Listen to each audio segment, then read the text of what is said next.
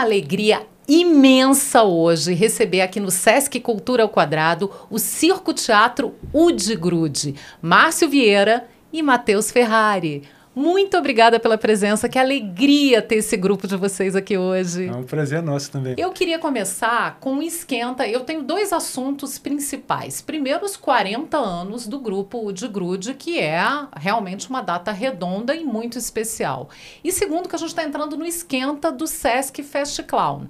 Então, eu queria falar sobre esses dois assuntos. Vamos começar com os 40 anos de Ude Grude? Como é que foi essa estrada? Como é que surgiu o grupo? Como Uau. é que... Fala um pouquinho é um, desses... É um, uma estrada longa longa que, assim, um grupo que, que de teatro, o, quem falava isso era Eugênio Barba, tem a vida de, é, de um cachorro. Ele não dura muito mais que 10, 11, 12 anos. É, é um tempo que, que dá para um grupo de pessoas trabalhar. Pelo menos é o que ele observou na vida dele, seus 80 anos. E o de Grude não nega esse, essa, essa, esse dito, porque ele teve desde 82 vários estágios, várias formações. Ele começou em 82 como uma juntação de grupos que trabalhavam com o circo, ai, aquele circo primordial, aquele circo que estava começando, um, um, circo de animação, de festinha. De charanga. De, de, charanga, aprendendo a fazer malabarismo, aprendendo a cuspir fogo, assim. E era muito, muito incipiente. Dali chegou a Jane Marie, uma, uma amiga lá do Belém do Pará, que estava morando em Belém do Pará, e tinha feito também lá uma peça de teatro que chamava O de Grude, o de grude porque ela ensaiava num porão da casa dela, aqueles casarões lá do Pará, e era underground. Né? E o de grude é uma corruptela de underground já desde a da Semana de Arte Moderna que se usa esse termo, de grude. E ela montou Circo de Grude. O Circo de Grude era uma peça participativa, muito simples, era assim, você começava com os palhaços, os artistas fazendo o circo, um circo bem infantil, assim, malabarismo, andando em perna de pau, piada, não sei o quê. Tradicional. Chamava as crianças para brincar e começava a fazer aquela brincadeira no centro. Pronto, estava aí, de repente aparecia o burocrácio. Entrava uma pessoa toda de preto, com chapeuzinho preto, com bigodinho daqueles sugestivos. e aí, hum, não pode tocar aqui, tem que, sabe, não tem que evacuar na área, não sei o que, tá, tá, tá, papai, tem que evacuar na área. Blá, blá. Ele vai embora, e você tem que sair, bom, foi embora, ele vai e sai. Quando ele sai, os palhaços, ué, o que, que a gente vai fazer com ele? Ah, okay, vamos pegar ele, vamos matar, vamos atirar. Não, calma.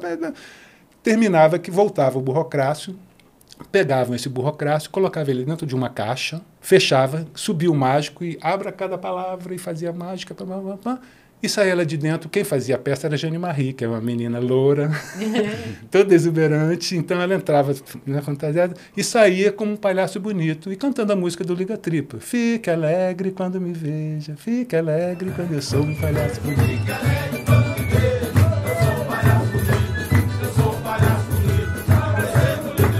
Ficava cantando, pronto, e terminava a peça. Ou seja, uma coisa muito simples, mas que fez um sucesso incrível. Dali um ano a gente fez, em 82, o Udi Grude Arte e Cultura, uma ONG que está ainda ativa aí, trocou de nome, mas ainda está ativa. E começou, pronto, aí ficou se fazendo o circo, ficou fazendo esse trabalho até 86.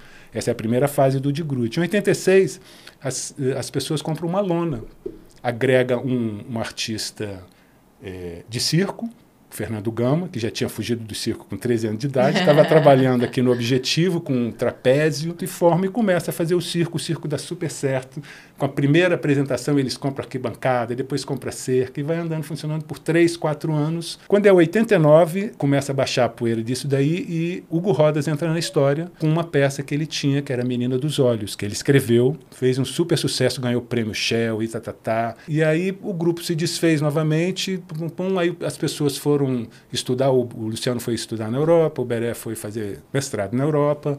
Aí chega em 98, o Luciano me chama para entrar num projeto do FAC, instituição cultural importantíssima aqui de Brasília. Que impulsiona, impulsiona vários projetos E o cano que a gente fez com o FAC é um exemplo claro disso porque a gente não quer viver só de FAC, a gente não quer ficar todo ano entrando no FAC para ganhar aquele dinheirinho. A gente quer esse dinheiro, essa, esse impulsionamento para ter um produto e com esse produto poder trabalhar. Uhum. Eu preciso de 10, 20, 50 mil reais para fazer uma peça. E depois com essa peça eu posso, eu quero ganhar 500 mil, um milhão, que é mais ou menos o que aconteceu com o Cano. A gente ganhou na época 10 mil dólares. aquele primeiro empurrão que às vezes Isso. sem esse Não, empurrão é, não tinha não como vai, a gente né? ficar parado quatro meses ensaiando, Aham. ganhou ali um pouquinho para ensaiar, teve algum material para comprar as lonas, comprar o material, tá, tá. e aquilo a gente tem um produto e pronto, com esse produto a gente andou, andou. Quando a gente fez Andou isso, o mundo inteiro. o mundo inteiro, Na verdade, 16 foi países, premiado no fomos, mundo inteiro. fomos, né? Foi um uma peça de extremo sucesso.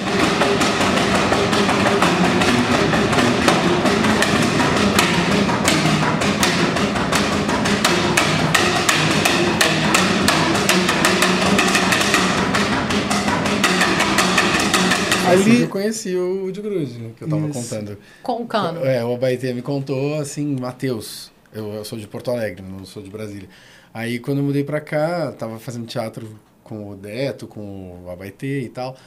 E a gente começou a fazer um grupo, ele falou, cara, a gente tem que fazer uma peça incrível. um- é um tiro certo. Tem um grupo aqui de Brasília que fez uma peça, o Cano, é incrível, e eles viajaram e apresentaram essa peça no mundo todo. Não precisa mais do que uma peça para ganhar o mundo. Aí eu Só conheci precisa esse- ser uma peça É. fantástica, Incrível. absolutamente Eu fui fantástica. assistir e fiquei. "Ah, Quem são esses caras? Que loucura. Fica todo mundo, né? Eu É. acho que o Cano é, é, É, uma a gente, que... eu, eu falei que na época eu, eu ficava querendo ver o sucesso porque foi rápido, eu tentava ver, eu falava que era uma conjunção. Foi uma, uma, uma conjunção, houve um momento de, de sorte que a conjunção estava nessa, a sorte estava nessa conjunção, porque nessa penúltima fase, né, a gente che- chegou ali o Sykes, que é uma diretora, tinha se casado com o Beré há pouco tempo. Ela estudou com estudou não, trabalhou com Eugênio Barba, cineasta porque havia feito filme, se formado com cinema. Então, um outro olhar. Outro olhar, era um olhar de imagem. Tanto que Aham. o cano, ele tem várias situações onde você tem um close. Quando eu tô, Luciano, eu tô dentro do barril, sai aquela cobrinha, que ele é um close. Aham. Todo mundo, todos os 600 olhares da plateia vão para aquele ponto. Ajuntou uh, ali o Sykes. Eu, porque eu, na verdade, fiz parte do início do De Grude, eu estava na, na, na, na, estreia. fundação, Na né, fundação. fundação. Eu era músico, eu era dos irmãos Liga Tripa. Na época eu fazia Ah. parte do, do Liga Tripa, eu que coloquei aquele contrabaixo no Liga Tripa. Aí eu- o Luciano me chamou para eu, eu, pra eu fazer os instrumentos. Que eu construo instrumentos musicais já há 30 anos, minha atividade principal é fazer instrumentos musicais, coisas sonoras. Juntou eu, o Lio Sax, o Beré e o, e o Luciano, que já eram do de Grude, de, que eles participaram de todas essas fases de, do circo, Todas elas eles estavam lá, eles são a raiz do, do de Grude. Pronto, aí a gente fez o Cano, que foi um extremo, eh, foi muito sucesso, teve essa conjunção de ter a Lil fazendo essa direção, ter os meus instrumentos, ter a, a, e a sorte também, porque essas coisas são sorte. A gente foi convidado para um circo lá no Sesc também, mais uma vez o Sesc na história, para fazer um festival de circo lá em São Paulo. E a gente foi, não, vamos, vamos, vamos. chegamos lá, a nossa apresentação era 10 horas da manhã. Ou seja, não estavam botando muita Não, fé que o não, negócio. Ah, bota aquela- esse, esse grupo é, de Brasília aí 10 da fez manhã. num lugar né? muito estranho, tá, tá, tá. Gente, fez um, um rebuliço nesse festival que o pessoal queria fazer uma, uma- virar a mesa e colocar a gente na fe- no fechamento. Olha. A gente fizesse alguma coisa no fechamento. Foi ali que fui conhecer o La Mínima, que eu fui conhecer o pessoal. E aí, o pessoal, ah, terminou que não, mas ficou aquela coisa, o que, que foi isso? O que, que foi isso que aconteceu? Que foi uma... Mas só que aí entra a sorte. Estava lá um produtor que europeu. E ele viu aquilo e falou: não, gente, vocês têm que ir para a Europa. E o canal para a Europa é vocês se inscreverem no Festival de Edimburgo. A gente foi, tomamos cano, inclusive é bom lembrar isso, porque tomamos, a Cano, gente tomou ganhou. cano. A gente, na- eram duas semanas. Na primeira semana foi um público médio, mas a gente ganhou um prêmio de um festival, de um jornal, tipo Folha de São Paulo. E pronto, né, sold out na, na semana seguinte, ah, ganhamos 5 mil libras. Olha. Multiplica isso. É. Uns 30 conto, né? Aí pronto, a gente ganhou muito convite. Aí em 2001, a gente é convidado para vários festivais. Esse produtor que viu a gente aqui, que conseguiu finalmente aqueles cartõezinhos, conseguiu vários festivais na Europa e conseguiu um festival em Lucerne, na Suíça, que era riquíssimo. E levou a gente, botou a carga lá, levou a gente de passagem, ele alugou uma van, fez contato com vários festivais, contratou papai, e a gente ficou andando por três meses na Europa. Olha que maravilha. E com uma peça brilhante. Pois é, tudo dentro de uma van, tudo, tudo fechadinho, com uma pipoca, assim. Chegamos aí do, do- do- da Europa, mais uma vez, o Sesc, que é uma, uma fundação, assim, incrível, chama a gente para o palco giratório. Mais 45 dias viajando pelo Nordeste. E, assim, foi um, ano que assustou brilhar, a gente, era, assustou. Era para brilhar. É, é. E eu queria ouvir do Matheus Como é que é isso de você ser fã, você ser admirador na plateia e de repente você se vê como integrante desse grupo que você admirou durante tanto tempo? Como é que foi essa, como é que foi essa mágica? Cara, então como eu estava dizendo, eu conheci com esse jargão aí, com essa frase dita que era um grupo que fez uma peça espetacular e viajou o mundo e fez sucesso e tal.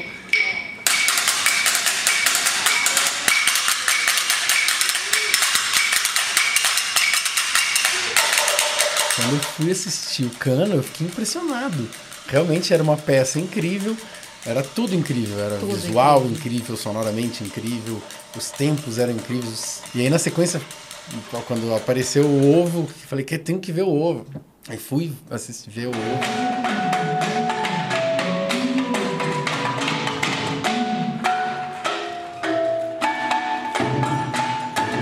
Sem querer também nos influencia, né? Uhum. É, eu, eu, eu, também era ator e músico na época. Passou-se muito tempo, eu, eu, comecei a frequentar a casa do Luciano, por causa da minha irmã Júlia Ferrari, que também é musicista, e estava fazendo um projeto com a Kátia. A Catianga. Aí eu comecei a frequentar ela, Matheus, vamos lá, tem todos aqueles instrumentos que tem nas peças estão lá assim e pode ser tocado. Eu falei, não, não. Gente, Parque de diversões, é claro. Cara, parque de diversões completo na casa deles. Eu cheguei lá. Aí eles foram me mostrando, aí tinha o piano, aí eu, aí eu puxava uma música, aí o outro já pegava um outro instrumento e todo mundo começava Vira a tocar junto. brincadeira. Cara, é. mas muito é. legal, assim. E passou um tempo, eles tinham um evento para fazer no CCBB. E o Beré não estava em Brasília. Aí eles me convidaram, assim, e eu falei. Gente, Uou! não foi um convite, foi um presente, né? Nossa, fiquei louco. Falei, meu Deus. Agora, essa, essa questão dos instrumentos chama demais a atenção. Eu acho que até eu não toco instrumento nenhum, mas eu fico encantada como é que vocês conseguem tirar esses sons de cano PVC, de garrafa PET. É, é, é genial. E fora que tem todo um, um, um lado de reciclagem, de sustentabilidade, sim, de preocupação sim. com o meio ambiente.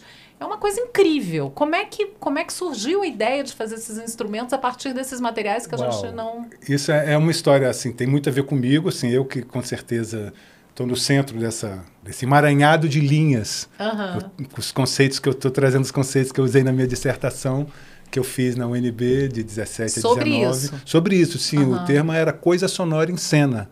Coisa sonora em né? cena. As, é bem e, isso, coisa sonora em cena. E a, e a invenção de timbres. Uhum. As, então eu abordava as linhas da malha criativa do de Grude. Eu fiz essa abordagem desse conceito de coisa sonora e dessa invenção de timbres, analisando e olhando as linhas que se entrelaçam, é, na, no, que se entrelaçaram no de Grude para fazer essa criação do cano, do ovo.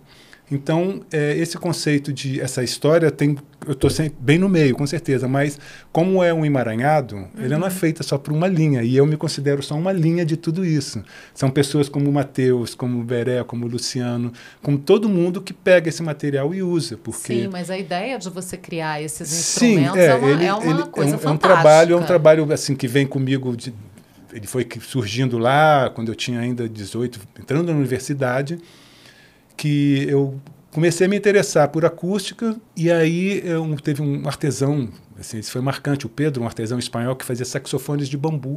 Olha. E passou aqui por Brasília, a gente conheceu, tá, tá, tá. Ele, ele que me introduziu na arte de mexer com um estilete, de fazer, eu comecei a fazer o construir é, mesmo. fazer algum instrumento, assim, mexer, tá, tá, tá. Só que ele fazia o instrumento e a, os furos ele colocava meio ergonômico, assim, meio para os dedos ficarem na posição. E na hora de afinar, ele ia mexendo no furo, abrindo o furo, etc. E deixava numa sonoridade legal. Ele mexia, ele afinava, mas era uma afinação esotérica. Uhum. A afinação dele, assim, era uma nota, eram os intervalos assim que ficavam. Uh, é mais ou menos assim. É, né? uma coisa assim que você não conseguia, não era assim, não, não, não, não, não, não uma musiquinha para tocar, assim, mas era muito legal. Eu olhando aqui falei, como é que funciona essa coisa de afinação? Aí eu fui para a biblioteca. Eu era estudante da UNB, eu estudava engenharia elétrica, tinha uma matemática assim de peso para estudar engenharia, uhum. e eu abri o livro de acústica, encontrei lá um livro incrível com e o livro estuda acústica por analogia, porque você não consegue medir é, pressão, corrente de ar. Você, é uma coisa difícil de medir para você pensar assim. Mas é fácil medir eletricidade. E a eletricidade elétrica, ela fez modelos matemáticos onde ela trabalha com todas essas, essas variações de sinal, de pressão. Tá, tá, tá. Aí você faz uma analogia. Ah, o que é tensão vira pressão. O que é corrente vira fluxo de ar. O que é um capacitor vira um furo. O que é uma corda vira uma Ele mata. falando Então- parece tão simples. É. né? e é, e é, porque eu, era complicado aquelas. Eu, eu não encarava aquelas assim, equações de peito aberto. Eu sabia como elas funcionavam, porque a matemática tem muito isso, né? Você saber como funciona, assim. Tem um. E eu olhava a coisa, ah, isso tudo eu já eu vi, mas como deixa eu ver o final aqui, para lá. Ah, quer dizer que um tubo depende do tamanho? Ah, então fazendo essa coisa. Então são contas simples, E aí você gente. começou a, a testar, né? Isso, aí- Pegar aí nessa- PVC, pegar garrafa Isso. PET E eu comecei a experimentar as coisas. E os meus erros e os meus acertos eram todos analisados por esse conhecimento. Eu sempre ia lá. Quando eu me formei, eu lembro Uhum. Tinha uma de, base, não né? tinha Teórica. não tinha o- os computadores. Então eu peguei e tirei uma xerox de todos os livros que eu tinha até hoje. Eu tenho lá. Encadernei lá num, papelão e ficava olhando um, um parágrafo, dois parágrafos, olhando uma fórmula, pensando. Tá, tá, tá. Então eu tenho um conhecimento de como funciona um- uma coisa sonora de uma maneira muito clara e isso me encontro soluções, eu sei qual é o problema, etc, com uma, de uma facilidade. Isso E me deu a possibilidade de Essa base acabou sendo, porque a gente conversa muito sobre o cano, sobre o ovo, sobre os espetáculos do de grude, Isso, mas tem a novidade que é o Parque Diversão. com certeza. Isso acabou sendo a base para criar esse projeto novíssimo. de É, é uma coisa que, é- que surgiu durante a- as nossas turnês, a gente Aham. andando, eu e o Luciano, a gente andando, fomos em São Paulo, e lá em Itaquera tem um parque. Por duas vezes a gente viu o parque lá, a gente olhava, a gente canta melhor. a gente faz melhor, fala, "Ah, é, faz, vamos fazer. Porque né, eu vi as coisas lá que eram muito estéticas, assim, você vai numa feira de instrumentos musicais, assim, uma feira de artesanato, você vê os instrumentos musicais, as pessoas fazem para os olhos, É. não faz instrumento para o ouvido, É. sabe? Aquela coisa bonita, você você vai tocar... É, mas né, o- os instrumentos do de grude são para os olhos e para os Sim, ouvidos. sim, porque eles é, pegam eu- tudo eu- ali. eu dentro acho dessa- que eles pegam todos os sentidos, Dentro dessa verdade. minha, dessa minha trajetória, eu assim que eu passei uma primeira fase, justamente com essa, aquela fase do, do, do de grude, de 80 até 86, até comprar lona, eu passei aqui em Brasília eh, fazendo instrumentos de pesquisa e fiz a parte de um grupo, Músicas à Tentativa, com João Rochael, o Luciano, o Beré, aquela coisa que a gente falou da promiscuidade das pessoas Da que faziam parte de brasileira. vários não tem, grupos. a, a cultura É. em Brasília não tem Então, a gente- né? Os e- e ali- se misturam e, Isso. e- e É. tem uma troca muito Se rica, ajudam, né? assim. E nesse grupo eu colocava esses instrumentos que eu, que eu fazia, que inclusive vai aparecer, por exemplo, no- na, na casa do mestre André. Tá comendo os outros instrumentos de novo? Nessa peça a gente tem o, o, o burrito, que é um instrumento dessa época, que ele foi utilizado no ovo. Antes de, de travar os pés, ele saiu andando. É uma bacia com quatro cabos de vassoura, um berimbau. É incrível. E aí é teve, incrível. teve a mão do Vanderlei, porque eu entreguei para ele para pintar, porque tinha uma cabaça, eu entreguei para o Vanderlei, Amorim, Delay, fazer pintura nos instrumentos. Ele voltou com dois olhos e virou um burrito. Eu falei, nossa, ele que fez o burrito. Não, então, um- uma coisa que eu acho muito legal é o nome dos instrumentos que, ele- que eles inventam. é, na época, na época, a gente, até hoje, a gente tem que botar um nome do instrumento. É Fala, assim. Matheus, quais Não, são é esses isso, nomes? Burrito. são- é, burrito, por exemplo. É. O. Como é que é aquele que. O giracino. Giracino. É, o giracino, na verdade, eu teve um tempo que eu dava uns nomes bem poéticos. Tipo, giracino era berimbau espacial. Uau! É é um arco cheio de barras que você toca e eles ficam girando. Aquele como eu termino o cano tocando ele. aquele- Aham. Então, pum, ficava assim uma coisa bem berimbau espacial, mas É legal porque o som desse, por exemplo, ele, ele, ele, além de fazer o pim, ele faz o pim, que, que, que, pela variação. efeito Doppler, né? É, o efeito Doppler. efeito exatamente. Doppler, aquela coisa do som se aproximando e afastando. Você fala giracino, você ouve, É. você fala, pô,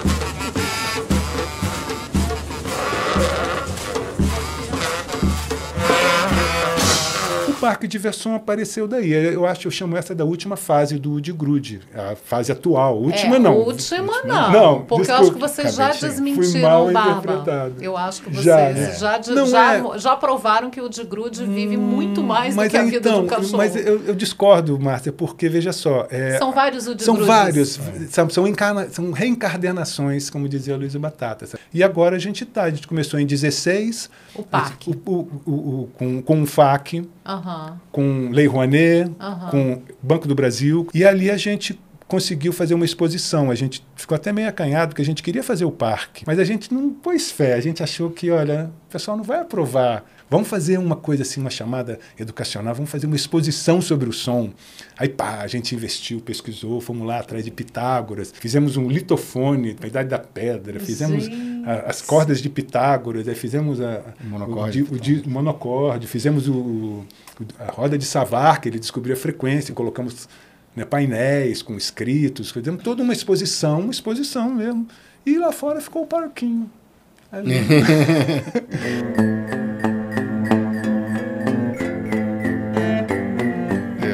trabalho com criança também, tenho 17 anos como professor. É, Nas aulas a gente vê isso, eles pegarem o instrumento, eles sentirem, eles ouvirem o, o, o que que o que que produz aquele som é muito legal. Eles, eu estava vendo uma experiência que fala que músico, estudar música no sentido, né, é o, é o lugar onde você mais movimenta o cérebro, porque você está usando é, geralmente quando você está lendo partitura e tocando um instrumento, você está usando a sua audição para ver se está certo com o que você está lendo, que você está olhando com os olhos, e você está calculando com o tempo e espaço, né? Porque a música ela acontece num determinado tempo.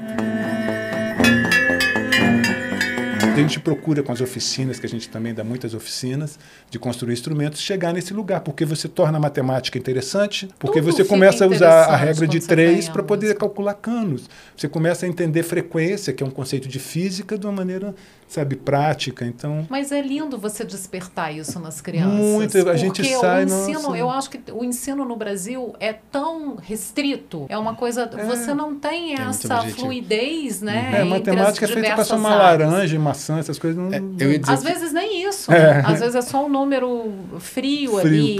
E, é. a- e- e fica muito difícil porque é muito mais abstrato quando Muito, você não muito. tem a. E essa educação que a gente está tendo agora, a educação para o futuro, para os novos porque a educação está pensando em alunos que vão lidar com coisas que não existem. Então a gente precisa de crianças hoje que tenham capacidade, criatividade para entender uma coisa que não existe ainda, mas que vai vir a surgir. É, eles trabalham com um negócio de PBL, que é o pro- pro- projetos de problemas para você by learning, né? Que é para você poder a, a- a partir de projetos você desenvolver matemática, sociologia, né, como lidar com os outros, história, física e a construção de instrumentos, por exemplo.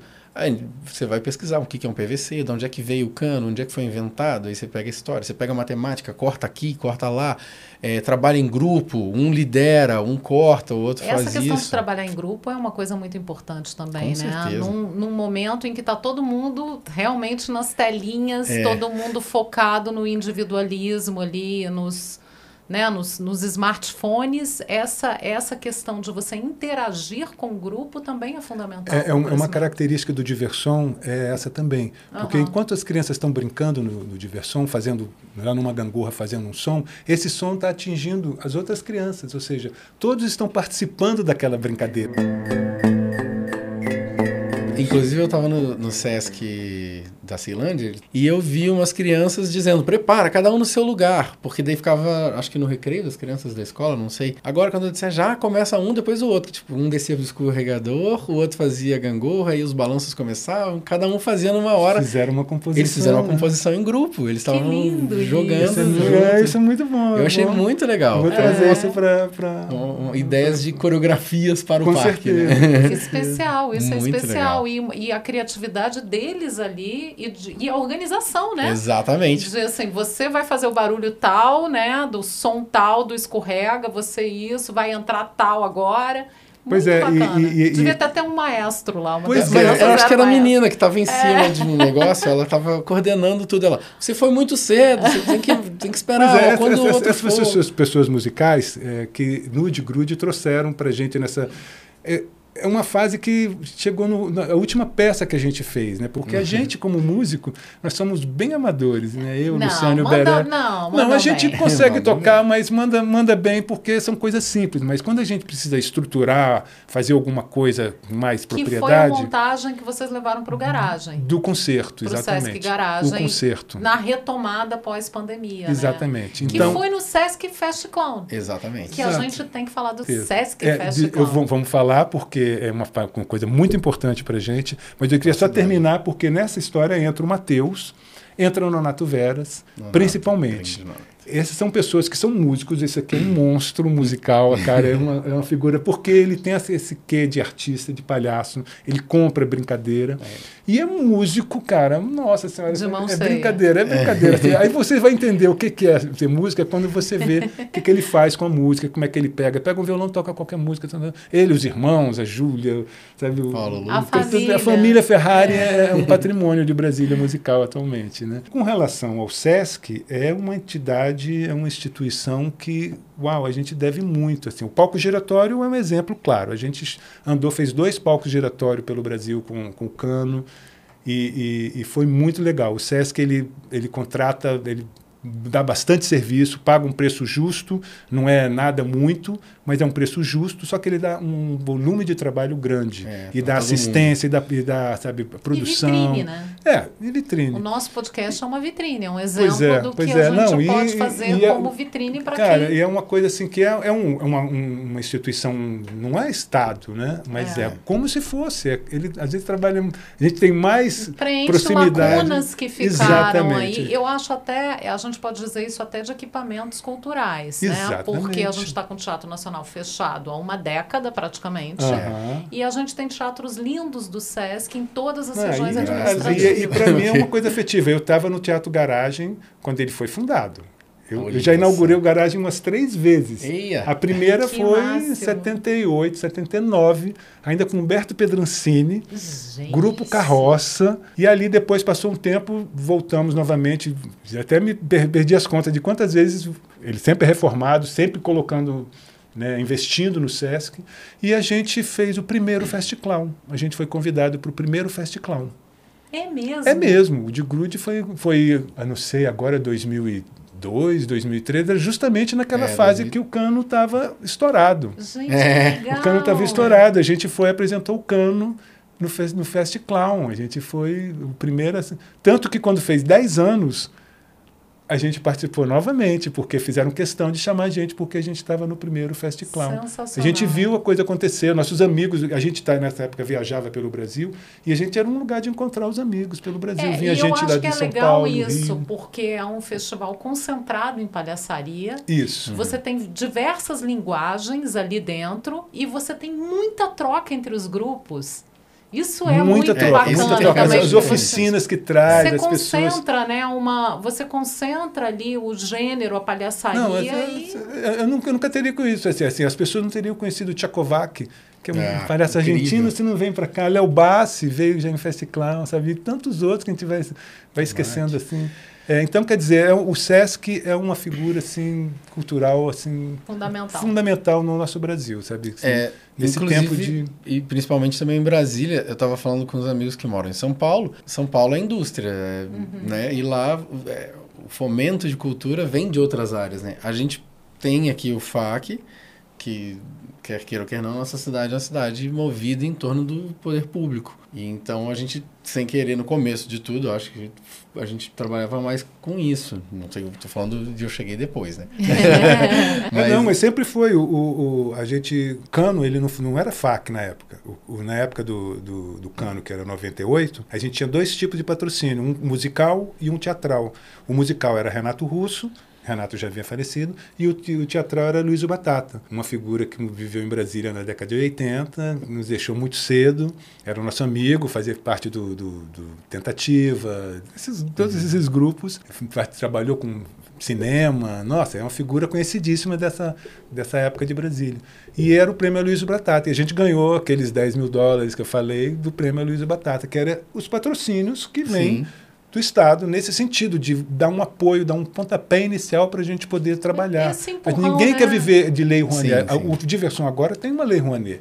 A gente agora está assim achando que daqui a pouco não vai mais precisar de lei Rouanet para diversão, porque a gente vai começar a vender parque, vai começar Isso. a fazer coisas sem precisar de ter é esse apoio. É o empurrão que você Exatamente. precisa para começar e depois que você começa, você movimenta também é. uma cadeia produtiva Nossa, é, não, a gente na lei Rouanet, então, eu estava fazendo as contas, a gente ganha tipo 10%. É. 9% do que você capta. Você capta 100 mil reais, eu ganho 9 mil reais. Pois é. Os outros 80 e 91 vai para transporte, vai para gente. Vai, é, pra... é, uma durante é uma cadeia, é uma cadeia. Né? Você passa, às vezes, um ano E, e se aquilo, a gente né? consegue um produto de valor, que muitas vezes você realmente não consegue, mas muitas vezes quando consegue um produto de valor, aquilo continua movendo essa cadeia a, produtiva. E eu acho que, acima de tudo, a arte e a cultura são tão transformadoras que você não consegue nem medir o que você faz na vida das pessoas, com um parque de diversão, Sim. com uma peça, o cano,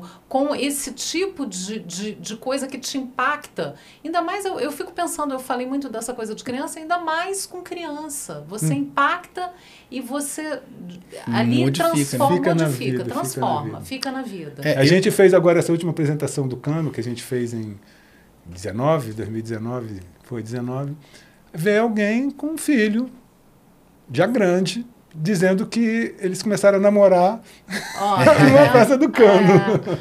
É, é história, e, né? História né? tá, história viva. Gente, a gente poderia conversar aqui, eu acho que um mês inteiro sobre o de grude, né? Assunto é o que não podia, falta. Podia. Mas a gente tem que encerrar e eu queria pedir para vocês uma mensagem para o futuro. O que, que vocês esperam daqui para frente, depois de pandemia, depois de tanta coisa que a gente passou, o que, que vocês esperam daqui para frente? Eu espero que a gente continue nesse movimento de que a gente vai conquistando, parece que em alguns momentos a gente perde, recua, mas é só um passo para andar para frente. Então, todas essas conquistas que a gente está tendo de respeito às minorias, em, em, conscientização do nosso, do nosso passado escravagista que reflete hoje na nossa sociedade e de toda, todas essas questões de gênero, que tudo isso está sendo bombardeado agora, está sendo parece que a gente está tendo um retrocesso, mas é a reação que existe, que sempre existiu.